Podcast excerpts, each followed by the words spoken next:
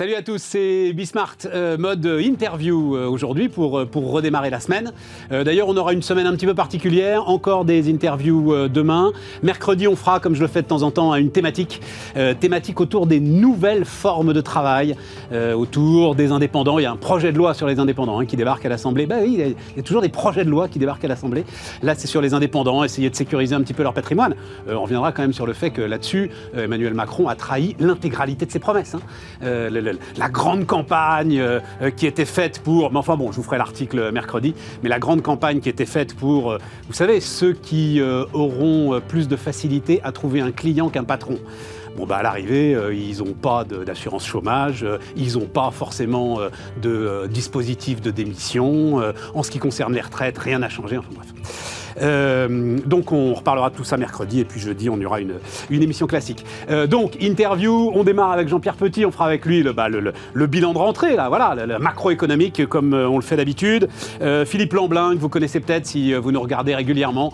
J'adore Philippe Lamblin, ancien DRH de l'année, mais c'était à l'époque où il travaillait pour Avril, Sophie Protéol. Maintenant, mais il multiplie les casquettes toutes bénévoles évidemment, toutes au service de la collectivité. Là, il nous racontera ce qu'il fait pour, euh, pour l'emploi. Et puis euh, les acheteurs, qu'est-ce qui se passe du côté des achats? Olivier Weinstock vient nous voir euh, tous les ans avec l'étude d'Agile Bayer. Là, il y a des choses structurelles très intéressantes et notamment, alors j'en suis moi-même un peu comme deux ronds de flanc, tout ce qui tourne autour des relocalisations, tout ce qui tourne autour du Made in France, les acheteurs, et on parle des acheteurs de grandes entreprises, hein, majoritairement plus de 5000 salariés oui, sont massivement en train de chercher des solutions pour relocaliser les achats euh, au plus près possible de leur centre de décision euh, en France. Donc on va voir ça, c'est parti, c'est Bismart.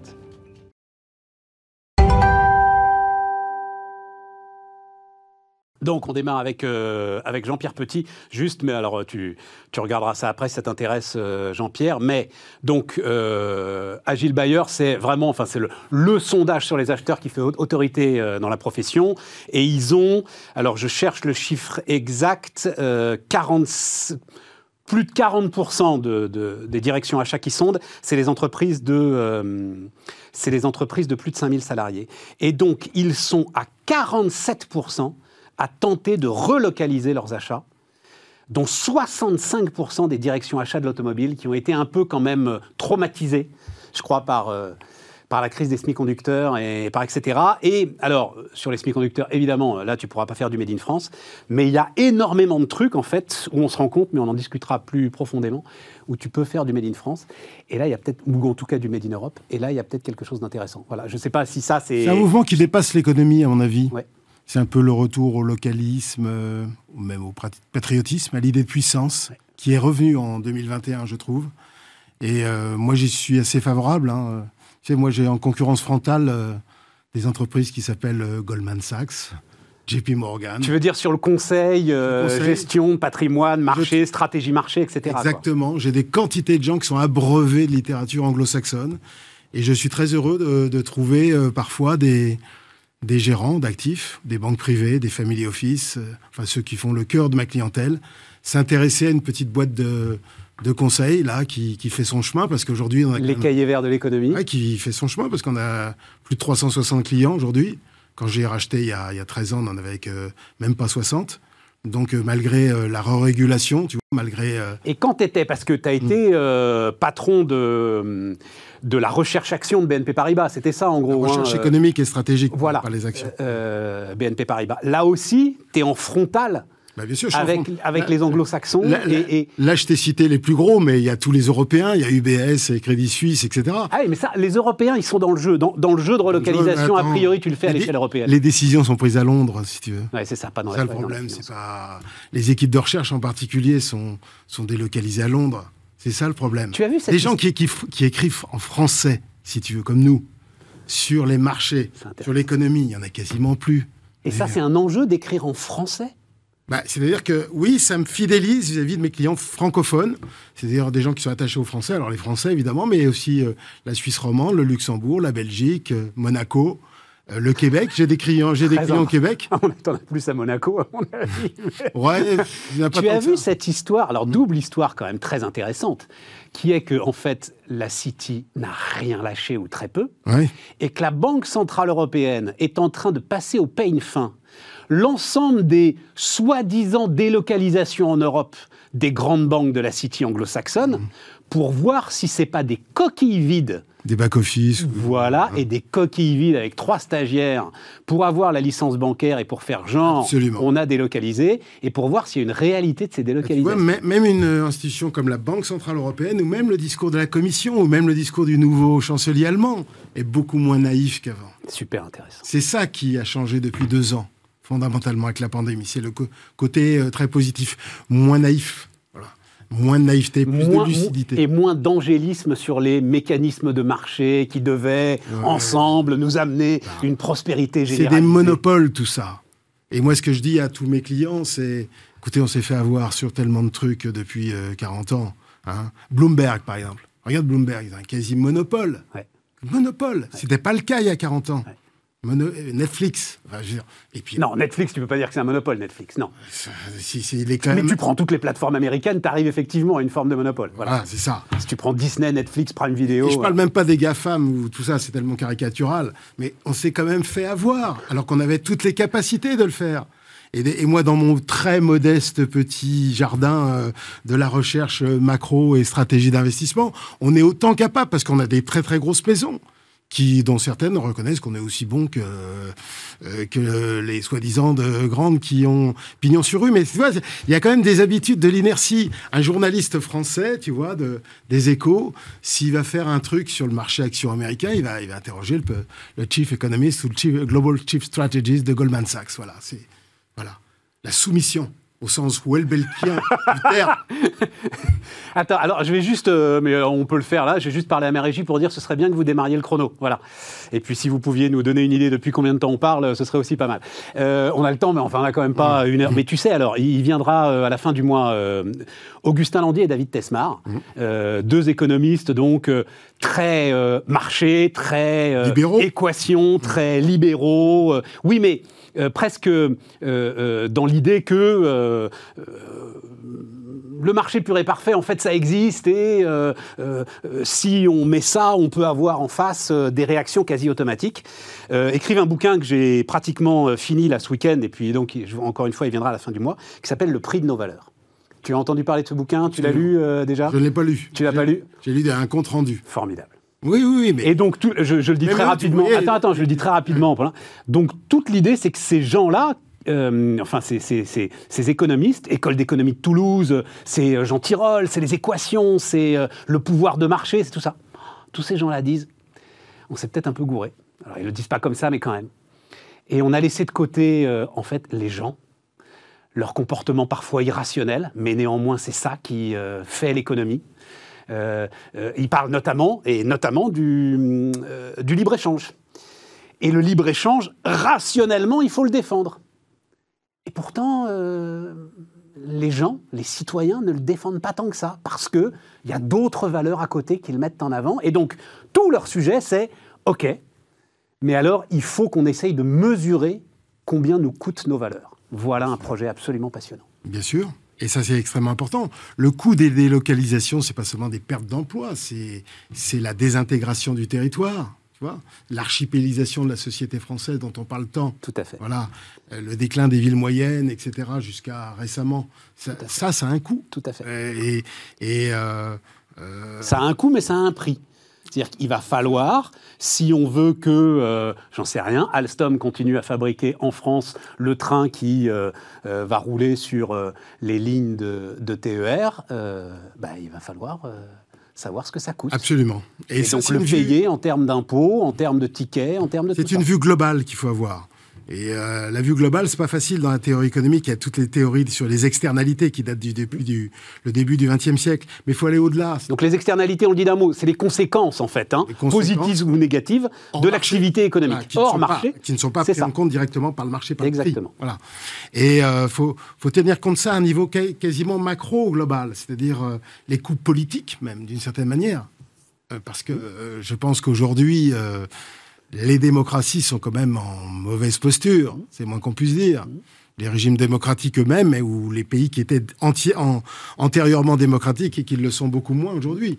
Donc euh, ça aussi, ça a un prix, euh, pour répondre tout à fait à ta question. C'est un prix d'ailleurs même économique, parce que penser qu'une société peut vraiment innover euh, dans le temps long, vraiment sans régime démocratique où les opinions sont vraiment trop encadrées, ça me paraît un peu difficile dans le temps long. Hein. Bien sûr. Donc euh, ça même non, mais ce que je veux dire, c'est que ça n'a pas seulement des conséquences politiques, sociales pour nous, ça a des conséquences aussi même économiques de long terme. Mais ce que je veux dire, moi, moi quand je faisais des, des, des interventions avec toi à BFM ou ici, où tu disais que j'étais pas assez libéral parce que je préconisais, je préconisais du déficit public. C'était la même chose. C'est la même chose. Quand je dis qu'il faut absolument maintenir des taux d'intérêt euh, très très bas, très longtemps, quels que soient les inconvénients, y compris si ça maintient l'immobilisme de l'État français. Alors, alors tiens, euh, avançons dans ce débat. Hum. Parce qu'en en fait, c'est à peu près la même chose. Euh, tu avances des arguments rationnels et à chaque fois, ils sont euh, très intéressants. Après, comme moi, tu discutes, alors encore plus, parce que tu discutes avec des clients fortunés, moi je discute avec des chefs d'entreprise, avec des agences économiques. Ça leur fait peur. C'est-à-dire qu'il y a un côté martingale, irrationnel, dans la poursuite de cette politique, qui fait qu'à un moment, tu vas avoir bah, de la même façon que euh, tu dis euh, le libre-échange c'est optimal, bah non, parce qu'à un moment, les citoyens se révoltent contre le libre-échange. À un moment, les citoyens vont se révolter contre cette dette qui n'arrête pas, contre ces taux d'intérêt à taux négatifs auxquels ils n'arrivent pas à comprendre euh, que ce soit rationnel. Tu comprends? Et à un moment, tu as, j'en sais rien moi, fuite devant la monnaie, enfin, des comportements qui peuvent devenir irrationnels parce que les gars, ça leur fait peur, ce système. Non, ça ne leur fait pas peur. Et si tu expliquais aux gens que si jamais on remontait les taux d'intérêt, les charges d'intérêt remonteraient tellement dans les dépenses Mais ils vont te dire, elles vont remonter de toute façon un jour, les, les, charges d'intérêt, monsieur Jean-Pierre Petit. Monsieur Stéphane Soumier. Et donc je veux me mettre à l'abri maintenant, et je veux essayer de me mettre à l'abri maintenant contre ce qui sera une catastrophe. Voilà ce qu'ils disent. Monsieur Stéphane Soumier, les taux d'intérêt qui remontent, ça fait des décennies et des décennies j'en entends parler. Je sais. Nous avons la plus forte baisse des taux d'intérêt d'histoire en 40 ans. Et les taux d'intérêt réels, à mon avis, alors de temps en temps, ils vont remonter comme aujourd'hui, là, depuis quelques, quelques séances, ils remontent, mais ils vont rester extrêmement bas très longtemps. Parce que nous n'avons pas le choix. Nous n'avons pas le choix d'un point de vue économique. pas ce que je te dis. Si, si, ce sont tes arguments rationnels, ce que tu es en train de me développer encore une fois. Mais en face, tu as des gens qui refusent d'entendre ça aujourd'hui, qui n'en peuvent plus, qui disent Regardez l'inflation. Tu auras beau leur dire C'est une bosse d'inflation, elle va disparaître dans six mois. Ils te diront Non, non, non, c'est une alerte.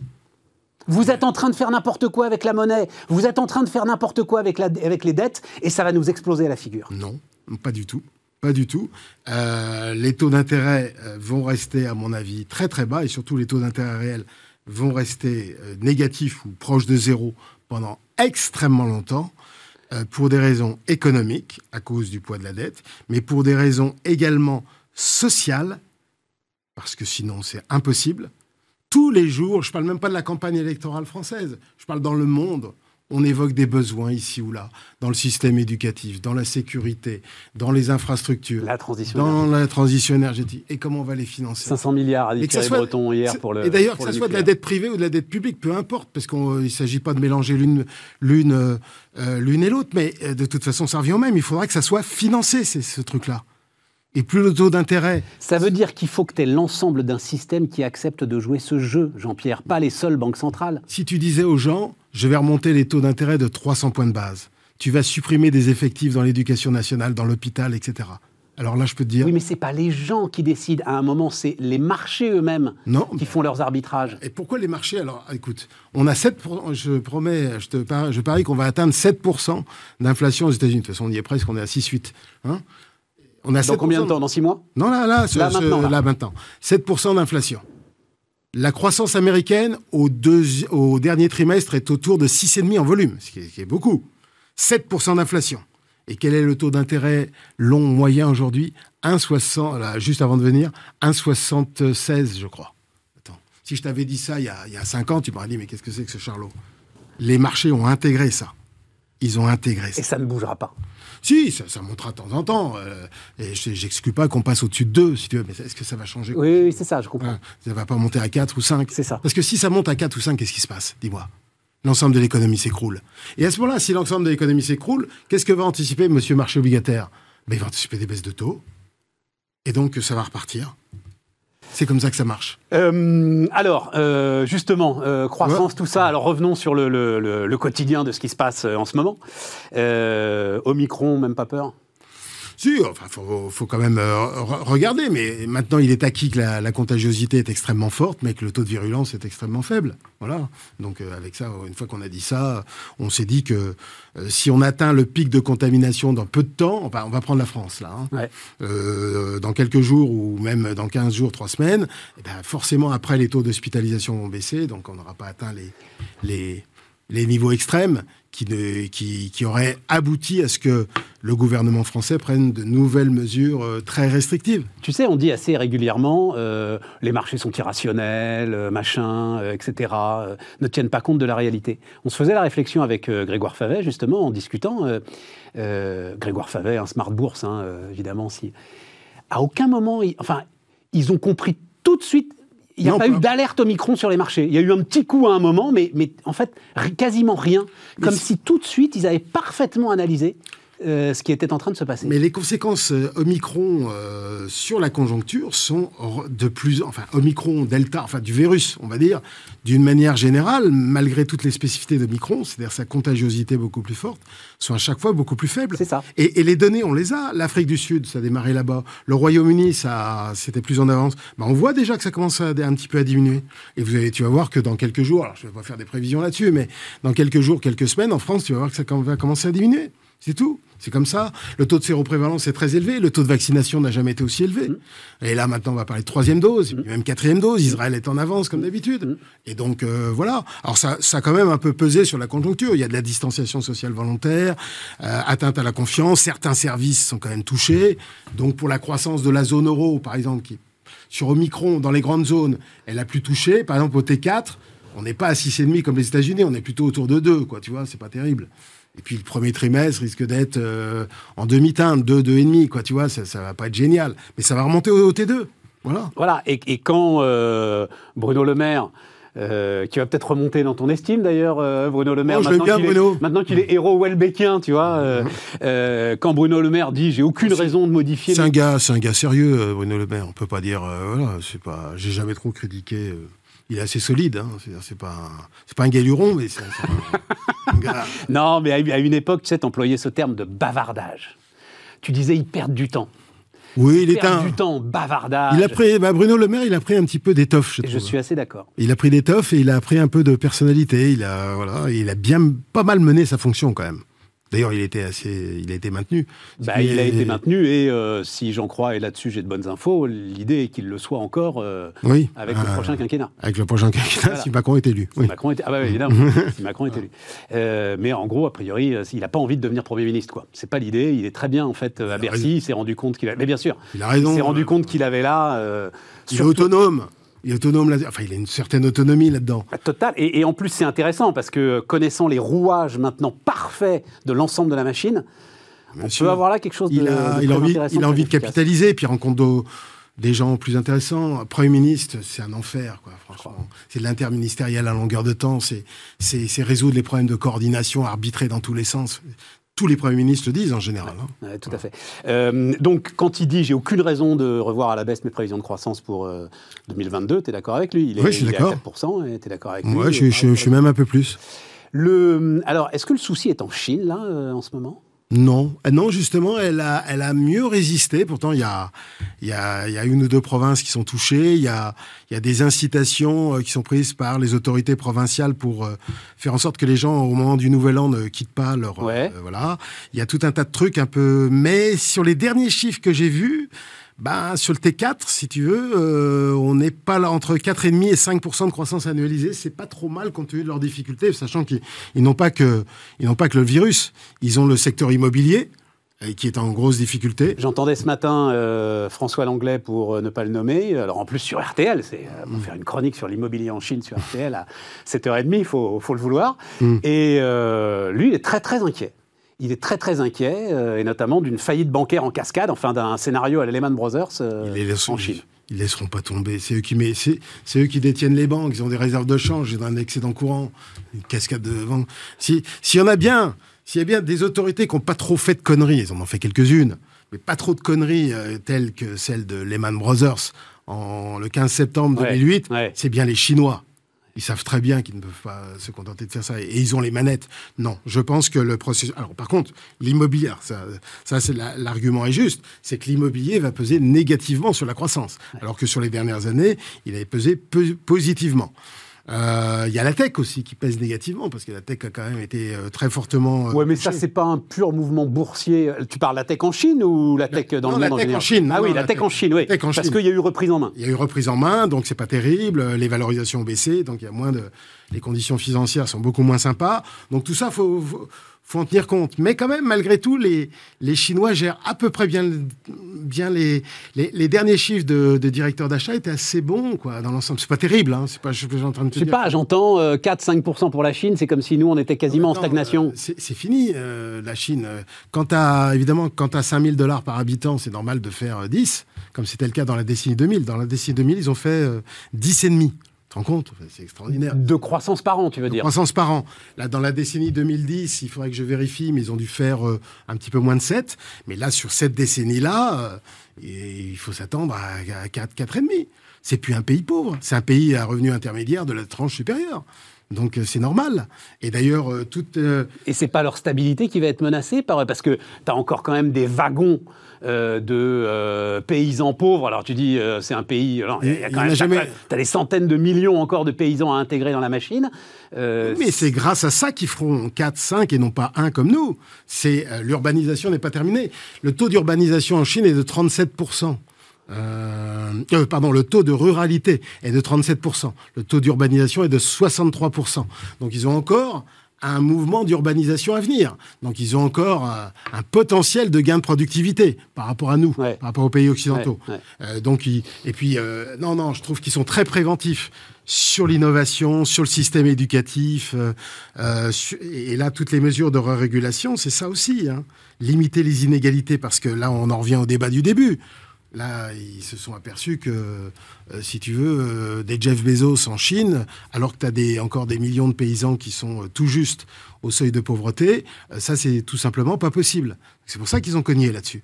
Ils savent très bien que les cours privés qui sont hors de prix, et euh, ça, c'est pas possible pour les classes moyennes parce que euh, les bulles immobilières dans les grandes villes, enfin, c'est hallucinant. Euh, les prix immobiliers trop élevés, c'est pas possible pour l'intégration. C'est pour ça qu'ils sont intervenus. Ils vont intervenir sur la santé aussi. Ça, c'est dans un but de stabilité sociale. Et on en revient au bouquin de, euh, de Landier Desmar. De Landier Desmar. Ben oui, mais eux, ils sont souvent en préventif. Et c'est là où ils sont bons, les Chinois. Ils sont très bons. non, mais à t'écouter, je me dis, tiens, ce serait pas mal qu'on prenne une... petite cure de pouvoir chinois, histoire de rétablir l'ensemble de nos équilibres qui se barrent dans tous les sens. Là. Je suis pour la démocratie, je, je, le prouve ici, simplement. Mais les démocraties, leur problème, il faudrait peut-être qu'on en parle une autre fois, c'est leur impuissance qui frappe. C'est pour ça que... Là, il y a un sujet, alors par exemple, euh, autour de l'Ukraine qui m'intéresse beaucoup. Tu vois, l'impuissance des démocraties, c'est l'impuissance qu'elles se sont elles-mêmes mises en place. Mais où est-ce que tu la vois, cette impuissance des démocraties, euh, Jean-Pierre enfin. Le Conseil constitutionnel qui, qui, décide ce qu'il veut sur le préambule de la Constitution. Enfin, c'est pas normal. La Cour de cassation qui décide à la place du législateur. Le Conseil d'État qui décide... La, la Il y a toujours des cours suprêmes au sommet des démocraties. C'est obligatoire à la séparation des pouvoirs. Je ne suis... Ça, c'est dû. Alors, c'est du. Je ne suis pas d'accord avec toi. Tocqueville de base, quoi. Ah non, je ne suis pas d'accord. Général de Gaulle, qui a rétabli la démocratie euh, par deux fois, euh, était contre l'interprétation par le Conseil constitutionnel euh, du préambule de la Constitution. Et c'est la première fois, tu sais, que, tu sais, la première fois, c'est un arrêt Ville Nouvelle Est de 1971 que le Conseil constitutionnel s'est permis d'interpréter comme il le souhaitait le préambule de la Constitution, de façon purement qualitative. Ah non, non, je ne suis pas du tout d'accord avec toi. Et alors, euh, disons-le, c'est un point sur lequel Éric Zemmour veut revenir, euh, justement. Bah, Zemmour ou les autres, je m'en fous. Ah, bah oui, mais c'est c'est le seul. C'est peut-être le seul qui en comprend les enjeux, j'en sais rien. Mais enfin, en tout cas, euh, c'est lui qui veut revenir là-dessus. Et puis il y a l'Europe, et puis il y a les lobbies, et puis il y a le corporatisme. Tu peux rien foutre. c'est ça, c'est l'impuissance publique et l'immobilisme public. C'est ça qui rend séduisant chez certains par une minorité euh, le pouvoir euh, chinois. Parce que sur Poutine, ça on sait très bien que le résultat économique est désastreux, mais sur le plan, euh, parce que l'économie russe est encore moins diversifiée qu'il y a 20 ans, mais sur le plan de la Chine, c'est une grande réussite économique, c'est indéniable, et technologique, et politique. Je lisais, je ne sais plus où j'ai lu cette chronique, alors il faudrait que je retrouve le nom de cet artiste chinois qui était en visite aux États-Unis et qui, c'était très bien décrit dans le petit article, a pris un air fatigué face, il a même devancé, vous allez encore me poser des questions sur les droits de l'homme en Chine, et disant un peu ce que tu dis, disant, écoutez, euh, c'est pas notre sujet à nous Chinois aujourd'hui. C'est compliqué à entendre hein, quand même, hein. compliqué à entendre, mais, euh, mais intéressant. Mais en même temps, pourquoi est-ce que la machine tourne. On peut évidemment faire plein de critiques sur euh, notre ensemble européen, mais la machine tourne, elle est solide, elle a affronté cette pandémie, elle a tranquillement triomphé de cette pandémie, elle a trouvé les recettes monétaires et économiques pour y faire face, et elle est aujourd'hui en pleine croissance. Elle tourne cette machine démocratique. Elle est lente, elle est naïve, elle est, elle est, elle est, regarde sur la Turquie, sur la, sur la, elle est trop beaucoup, beaucoup, beaucoup. Mais quoi sur la Turquie? Bah, la, Turquie, c'est quoi le sujet sur la Turquie? Mais la, Turquie, la Turquie, euh, il y a, y, a, y a, une renaissance à, à, l'est de l'Europe de deux ambitions impériales. Hmm? C'est la Turquie et la Russie. Hmm? Bon, bah, on a été très très naïfs, on est très très dépendant de la, de la Turquie sur le. Mais quoi sur la migration, la migration des Syriens, c'est tout. Pour le reste, on n'est ah, pas dépendant. Tout. Ah bah oui, mais tu peux rien, c'est les frontières. Ah bah oui, bah, d'accord. C'est la géographie, ça. Il nous met à toutes les. Il nous met la politique. Hein. Il nous met la pression, une pression très très forte. Sur la Russie, on est très dépendant sur le. Regarde, euh, je prends un, truc d'actualité, mais le gaz, par exemple, il nous met une pression d'enfer. Tu vois, on n'a pas su réfléchir avant, on a été beaucoup trop naïf. On s'est illusionné. C'est pour ça qu'on est devenu l'idiot du village global. On a pensé le monde comme le jardin d'Éden, alors que c'est le c'est Jurassic Park. C'est ça le problème. C'est Jurassic Park, ce monde-là. C'est un monde tout sauf naïf. Et on est très en retard là-dessus. Et, dès que ça va bien, d'ailleurs, je sens que ça, ça on reparle de. Euh, ah ben non, parce que là, l'agenda, l'agenda, donc on peut en dire un mot, l'agenda Macron, euh, présidence française de l'Union européenne, taxe carbone aux frontières, euh, revoir les systèmes d'appel d'offres qui, c'est vrai, sont ahurissants. Tu ne peux pas euh, euh, où que tu sois en Europe, réserver un appel d'offres à des entreprises européennes. Voilà. Euh, bref, enfin. oui, oui, non, porter le fer contre les GAFA. Bref, ce sont une refonte de l'ensemble du système d'immigration. Ce sont des éléments de souveraineté, justement, qu'il veut mettre en avant. Je trouve que grâce à la pandémie, on retrouve des éléments, c'est ce qu'on disait tout à l'heure, l'idée de puissance revient, l'idée de souveraineté revient, et, et c'est bien. Mais n'oublie pas que ces concepts-là ont été rejetés euh, par les élites pendant des décennies. Il y a 10 ans, voilà, c'est ben, D'accord, mais ça, ça, explique nos difficultés en grande partie. Hein. si on a pris autant de retard, c'est pas c'est pas pour rien. Et c'est vrai qu'il y a des, des, des manifestations de prise de conscience, de lucidité qu'on voyait moins, et la, la pandémie nous a plutôt rendu service. Je suis d'accord. Où sont les risques? Là, si tu regardes un peu, euh, si tu cherches une. Les marchés ou Oui, macroéconomique. Alors, marché, bon, c'est, il peut y avoir des coups de marché à la limite. Bon, non, risque macro, euh, j'en sais rien. Alors, de, bruit de botte euh, en Ukraine, ça a l'air de préoccuper énormément de gens. Oui, bruit de botte. à force de, de, nous dire que ça peut pas arriver tu te dis que ça peut arriver. Qu'est-ce que souhaite vraiment Vladimir Poutine? Voilà. C'est une vraie question. Et, et surtout... que Xi Jinping est lisible, mais alors Poutine, j'avoue que de temps en temps, euh, c'est quand même beaucoup plus compliqué. Euh, oui, bruit de botte en... Alors Taïwan, il faut toujours euh, surveiller Taïwan. parce que je pense que Xi Jinping va tester, tester, tester l'autorité américaine. L'affaiblissement de Biden, ça c'est un point extrêmement important. Le retour de Trump? Bah, Déjà, il y a les élections primaires. Euh, pas primaire, pardon, les élections de mi-mandat, comme on dit, de mid-term, Absolument. au mois de novembre, c'est à peu près certain qu'il va perdre au moins une des deux chambres. Parce que là, euh, les sondages euh, et la prise de Kaboul, on, ne se rend pas compte que comment la, prise de Kaboul a, été un électrochoc pour l'opinion publique américaine.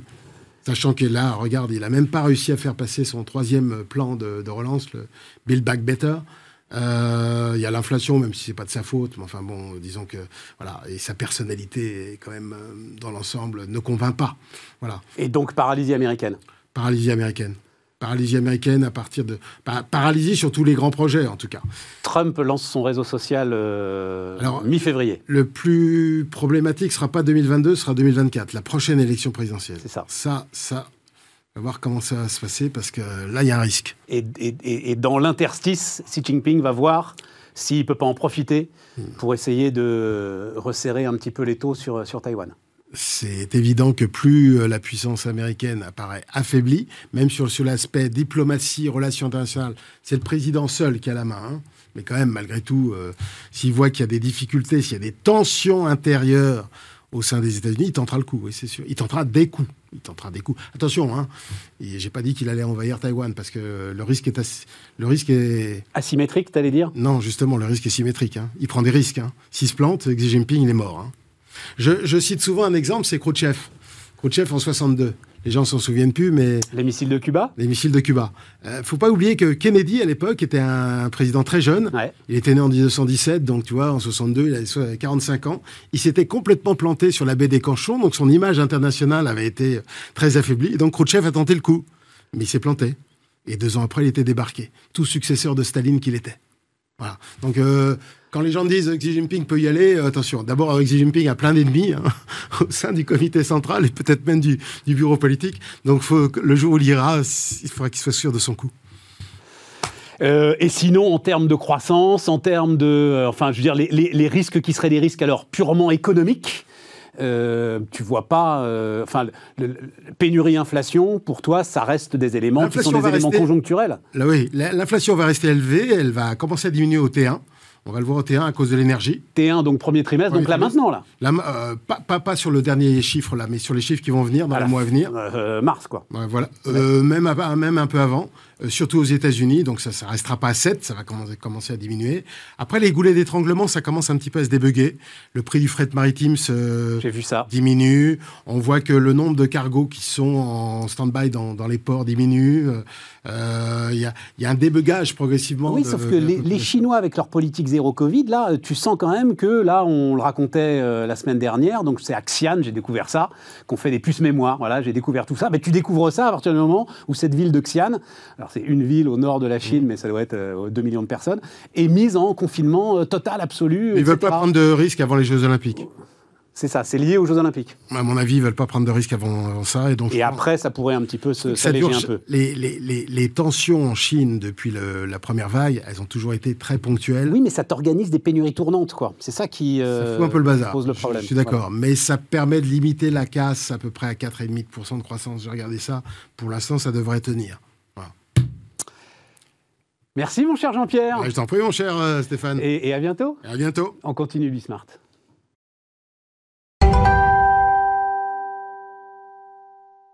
On repart les amis, on repart avec euh, Philippe Lamblin. Salut Philippe. Bonjour. Euh, alors euh, Philippe qui vient nous voir régulièrement, pas assez souvent d'ailleurs à mon goût, mais c'est la vie.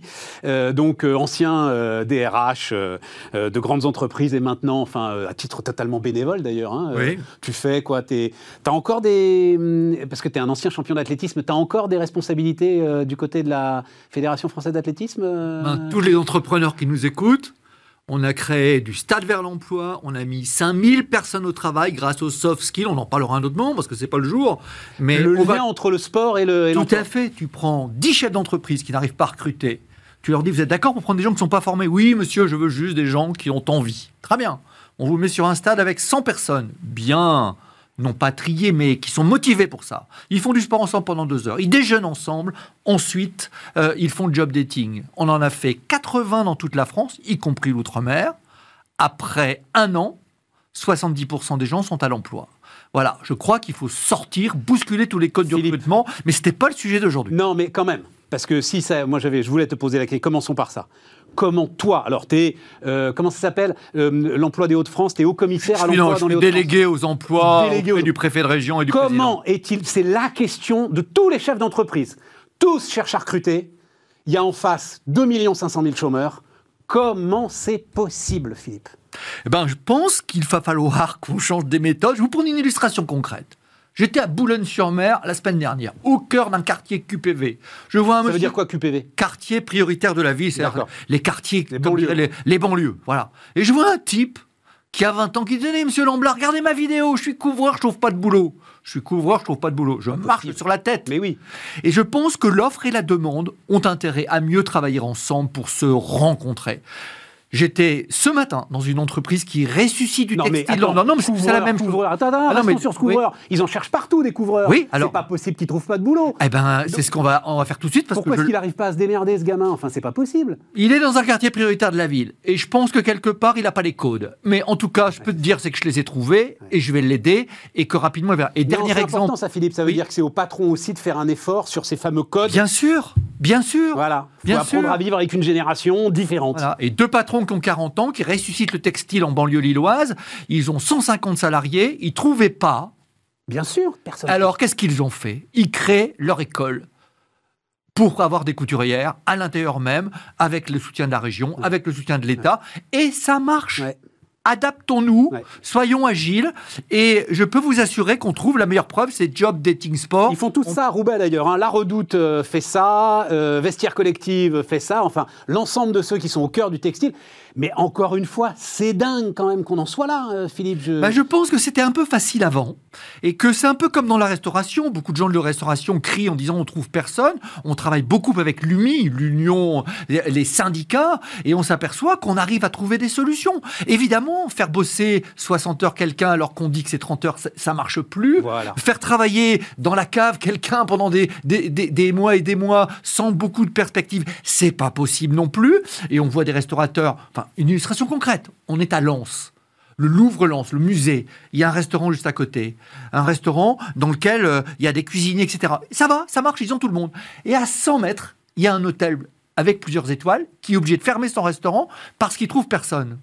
Trouvez-moi la clé. Voilà. Les Et devant. conditions de travail. Voilà, je pense que Et ça. euh, d'ailleurs, euh, l'UMIH accepte, euh, je crois que c'est 12 à 15 de hausse de salaire généralisée. Tout à fait. Il y a Euh, vraiment un coming out Dans le part. transport, là, ils viennent, les syndicats viennent de refuser 5% de hausse de salaire généralisée, donc faudra qu'ils aillent au-dessus, les mecs. Bon, oui, mais ça veut dire, Philippe, mais on en parle pendant toute cette émission, en bout de chaîne, nous, là, consommateurs, il va falloir qu'on accepte de payer le prix de tout ça. Tout à Un fait. restaurant un peu plus cher, un transport un peu plus cher, des livraisons un peu plus chères. Quelque chose qui soit du made in France et pas du made je ne sais pas où. Et qui nécessitera effectivement un petit peu plus de coûts euh, et surtout des gens très heureux de travailler plutôt que d'être au chômage. Je rappelle, hein, un jeune qui ne travaille pas en France coûte à la collectivité 20 k euros par an. Je sais, Bon. mais on entend beaucoup et on dit beaucoup, c'est parce qu'il veut pas travailler. C'est pas vrai ça. C'est marrant cette discussion, je l'ai eu avec la ministre du travail. Vous Bah, pensez. Monsieur Lamblin, que on- les gens veulent non, les gens ils veulent exister. Ils veulent avoir quelque chose qui correspond à ce qu'ils attendent. Et deux, ils sont prêts à rendre service. Encore faut-il qu'ils aient de la dignité dans leur travail. Alors, tout n'est pas blanc, tout n'est pas noir. Il y a des entreprises qui doivent dire, mais pour qui il se prend celui-là? Non. Mais néanmoins, je connais des boîtes qui ont tous les collaborateurs qu'ils veulent. Ils s'en donnent les moyens. Oui, puis enfin, euh, pour qui il se prend bah, Il se prend pour euh, un gars qui a travaillé euh, toute sa vie, qui a fait des RH toute sa vie et qui aujourd'hui consacre sa vie à aider la cité. Donc ça va, tu as le droit de t'exprimer aussi, euh, Merci, Philippe, pas de problème. Apprendre à entreprendre. Donc, dans l'une de tes multiples activités, il y a président du réseau BGE. Réseau associatif national d'aide à la création d'entreprises. Et vous avez fait, donc, encore une fois, c'était en septembre dernier, mais voilà, t'as pas pu venir avant. 15 épisodes, alors on va en voir quelques-uns hein, qui vont défiler, euh, t'inquiète pas. 15 épisodes pour raconter le parcours et décrire la réalité des entrepreneurs. Qu'est-ce que vous avez voulu faire euh, à travers ces... Alors, c'est des petites... Il y a un truc qui m'a frappé, c'est pas la Startup Nation. Surtout pas. C'est pas de l'innovation, hein. C'est des bouchers, c'est des gars qui mettent des batteries sur des vieux vélos, euh, c'est des jeunes filles qui réinventent la consigne, Oui. c'est euh, des supermarchés communautaires, enfin voilà. Hein, Oui, et puis c'est aussi des gens qui travaillent, par exemple, euh, dans des gros laboratoires et qui disent d'un seul coup, tiens, j'ai inventé un truc là, qui a un petit trépied qui vous permet de faire de la peinture chez vous ou, ou sur la plage ou ailleurs. J'ai envie de le commercialiser. Et ce garçon, il fait 75% à l'export, y compris en Chine. Il vend aux Chinois son trépied. Il me dit, monsieur, comment on fait pour aller plus loin Tiens, on voit les gars là, ça c'est à la Réunion. Euh, donc c'est des gars qui mettent des batteries sur euh, n'importe quel vélo, voilà, euh, par exemple. Qu'est-ce que, enfin, c'est quoi l'idée? C'est donc ils racontent simplement. D'ailleurs, cette vidéo-là, très intéressante, on l'a peut-être vu en sous-titre très rapidement, c'est exactement ce que tu disais, c'est-à-dire ils racontent la dignité retrouvée dans le travail. Mais bien sûr, je pense que quelque part on le sait. Il n'y a rien de pire que pas bosser. Maintenant, le, le job de, de BGE, c'est d'accueillir plein de gens, 100 000 personnes. Je veux entreprendre. 50 000 vont être suivis. Les 50 000 autres, on leur dit écoutez, repartez à, à- au salariat et on va vous aider. Et il y en a à peu près une vingtaine de milliers qui vont créer leur boîte. Et pas des boîtes à 500 balles par mois. Parce que ça, c'est pas tolérable de faire du salarié pauvre un entrepreneur pauvre. Pour cela, il faut accompagner, Et la, la vidéo, les vidéos disent surtout on ne fait pas ça tout seul. On fait ça parce qu'on a un réseau autour de nous. Attends, je dis juste d'un mot. Ça, c'est supermarché communautaire. Ah ouais Alors, l'histoire, elle est toute bête. Hein. Euh, c'est formule d'abonnement comme chez euh, Costco. Sauf que il faut que vous travailliez vous-même 4 heures dans la semaine, n'importe quel poste, caissier, chef de rayon, etc., pour le supermarché, pour avoir droit aux réductions euh, que euh, vous permet cet abonnement. Voilà. Oui, alors ça peut paraître cocasse de parler, idée, de, parler de ça ici, mais un, la dignité, deux, un boulot qui a du sens. Mm. La jeunesse aujourd'hui cherche des boulots qui ont du sens. Mm. Et quand vous donnez du sens aux choses, les gens, ils ont envie de s'investir. Et là, on voit des gens. Alors, Alors, ils sont pas jeunes, hein, ceux qu'on a vus. Moi, c'est ça qui m'a beaucoup intéressé aussi. Hein. tout à fait. Les vieux aussi, ils ont le droit de réfléchir et d'avoir envie. Bien sûr, bien sûr. Il n'y a pas d'âge pour entreprendre. Exactement. Jusqu'au moment où on est dans le sapin. Exactement. Et avant ça, carte blanche. Et BGE aide là-dessus. Je vais vous prendre une illustration concrète. Vous avez peut-être une toute petite boîte où vous avez envie de créer. Vous avez moins de 10 salariés. On a inventé un petit concept avec France Relance qui s'appelle euh, 4.0. Ça veut dire que on peut faire votre diagnostic de, de la digitalisation de votre affaire. Euh, J'en ai pas besoin. Si, quand même, peut-être. Hein, ok? Et c'est gratuit, c'est offert. Non pas pour le plaisir de gâcher de l'argent, mais parce que ça va vous aider à construire votre projet. Et entre 0 et 9 salariés, ça vous est destiné. Donc, écrivez-nous et, et on vous proposera cette formation et cet accompagnement. BGE.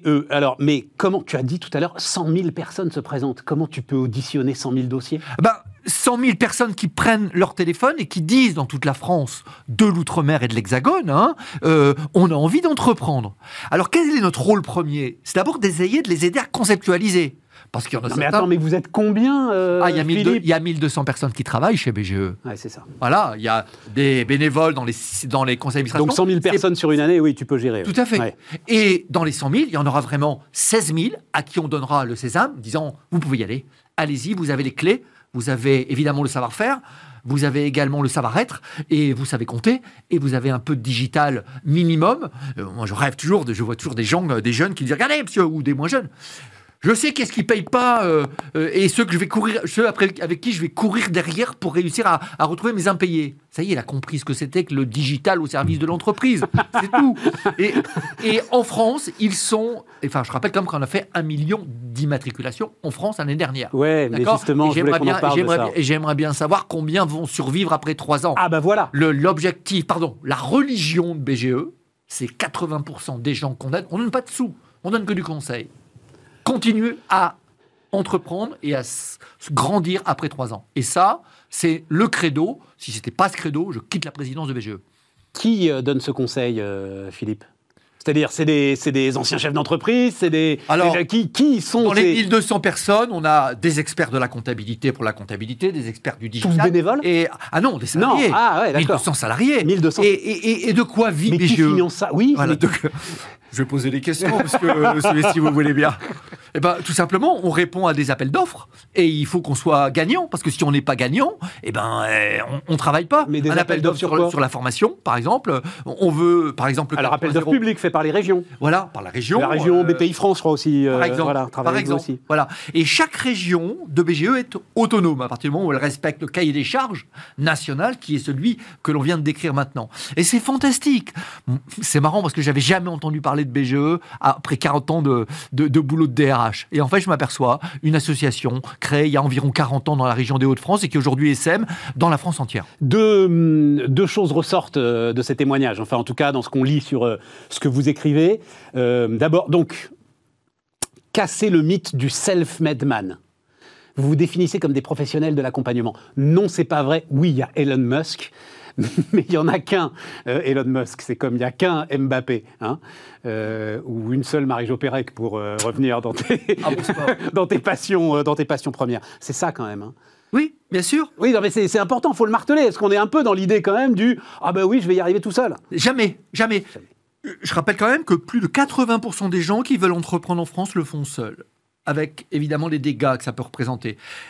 Renseignez-vous sur les réseaux. On n'est pas l'évangile, il y en a d'autres que nous. Il y a aussi des gens qui vont donner de l'argent, la DI et d'autres. Et c'est ensemble qu'on réussit ça avec les chambres de commerce, avec les, les chambres des métiers. Mais de grâce, n'entreprenez pas seul parce que vous avez besoin d'outils. Il faut euh, avoir un tissu de, relations, pas de relations euh, BCBG, de relations de business qui vont vous permettre de réussir. Si vous ne savez pas faire de comptabilité, je vous engage à, ne pas entreprendre parce que vous allez avoir des problèmes avec votre trésorerie assez rapidement. Si vous n'êtes euh, pas du tout adepte à minima des outils du digitaux, venez nous voir, on va vous donner des, choses. Parce qu'aujourd'hui, au 21e siècle, on ne peut pas faire ça. Et puis en plus, ça va sacrément vous aider par rapport aux impayés, par exemple. Mais aussi pour avoir un tissu de nouvelles relations qui vous permettra d'améliorer encore votre business. Et pas de parcours et pas de profil type. Non, ce qui est intéressant, c'est qu'effectivement, on a autant des infra-bacs que des post-bacs de je ne sais pas combien de post-bacs. Et la, la réussite, le pourcentage de réussite est quasiment équivalent. Et ça, ça veut dire qu'à partir du moment, et, on, on, le sent bien dans les profils, vous avez l'envie et que vous avez un minimum de d'envie également de le faire avec d'autres, vous allez réussir. Alors évidemment, il faut un marché. Article 1, faut pas vendre n'importe quoi. C'est pas une lubie. C'est ce que l'on fait avec les 100 000. On essaie de leur dire bon, c'est sympa votre truc. Vous devriez peut-être continuer à le retravailler parce que vous n'êtes pas encore au bout. Mais c'est génial. Et je pense que cette France-là, cette France de l'entreprise, vous savez, en Belgique, pas très loin de chez moi, en Flandre, il y a 4% de chômeurs. Pourquoi? Parce qu'il y a un tissu de PME et de TPE extrêmement dense, eh ben faisons en sorte que la France l'améliore. C'est un jeune, une solution avec le gouvernement, c'est France Relance et d'autres choses. Mais attention, ne délivrons pas des mauvaises promesses. Et la mauvaise promesse, ce serait de dire tu peux y aller mon gars, t'inquiète pas. Non, non, non, non. Ça, c'est terrible. Voilà. Et les exemples, vous allez en voir à l'écran euh, et vous verrez que, que, c'est trop tard. Mais on recommencera parce qu'il y en a plein. au fur et à mesure. Merci Philippe. Philippe Lamblin, donc, qui est venu nous voir. On termine Bismart ensemble, les amis.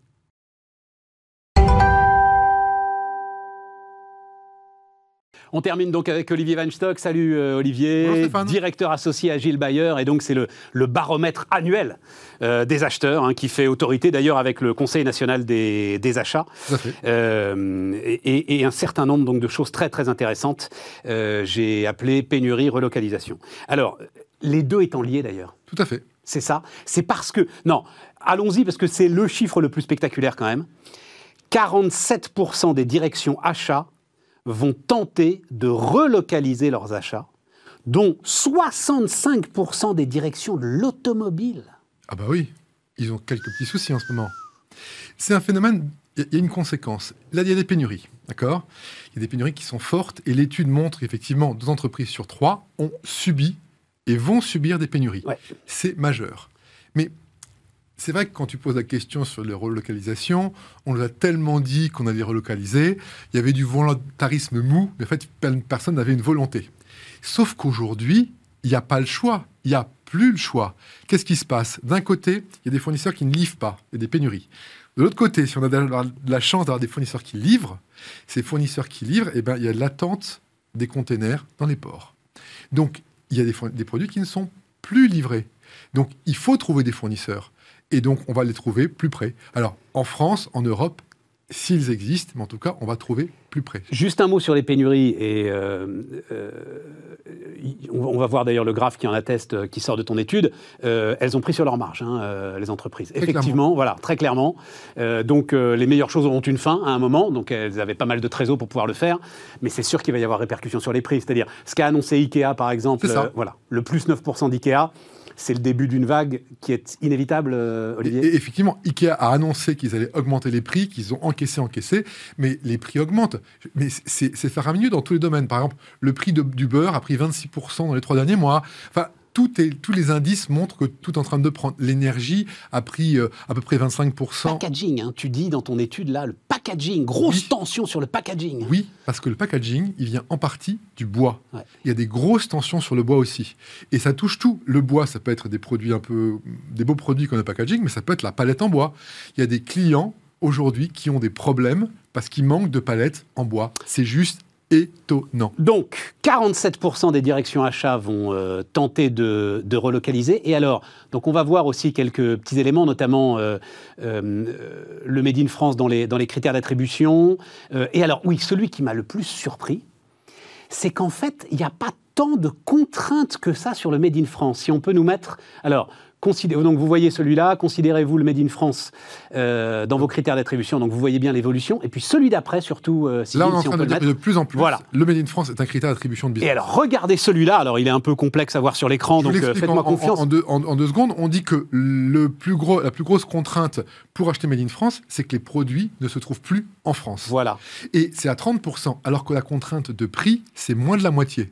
On disait, oh, le Made in France, c'est cher. Non, c'est surtout qu'on ne trouve plus les produits. Il y a des pans entiers. Oui, mais avez-vous des contraintes pour acheter d'une Made in France? Tu as quand même euh, aujourd'hui 48% des entreprises qui disent non, en fait. Effectivement. Je trouve tout ce dont j'ai besoin en France. Oui, 50, oui, on est à 50%, une entreprise sur deux. Tout une entreprise sur deux. C'est ça. Ah ben j'ai été, jamais j'aurais imaginé ça. Ah, effectivement, ce sera pas en électronique. beaucoup plus important. Oui, ce ne sera pas en électronique. Alors après ça, l'idée, c'est que, comme disait ma grand-mère, les entreprises vont mettre tous les œufs dans le même panier. Donc c'est une double source la plupart du temps. C'est-à-dire qu'elles ne vont pas acheter 100% en France ou en Europe. Cependant, elles vont euh, être dans une logique où elles vont de plus en plus s'intéresser à des fournisseurs locaux ou européens.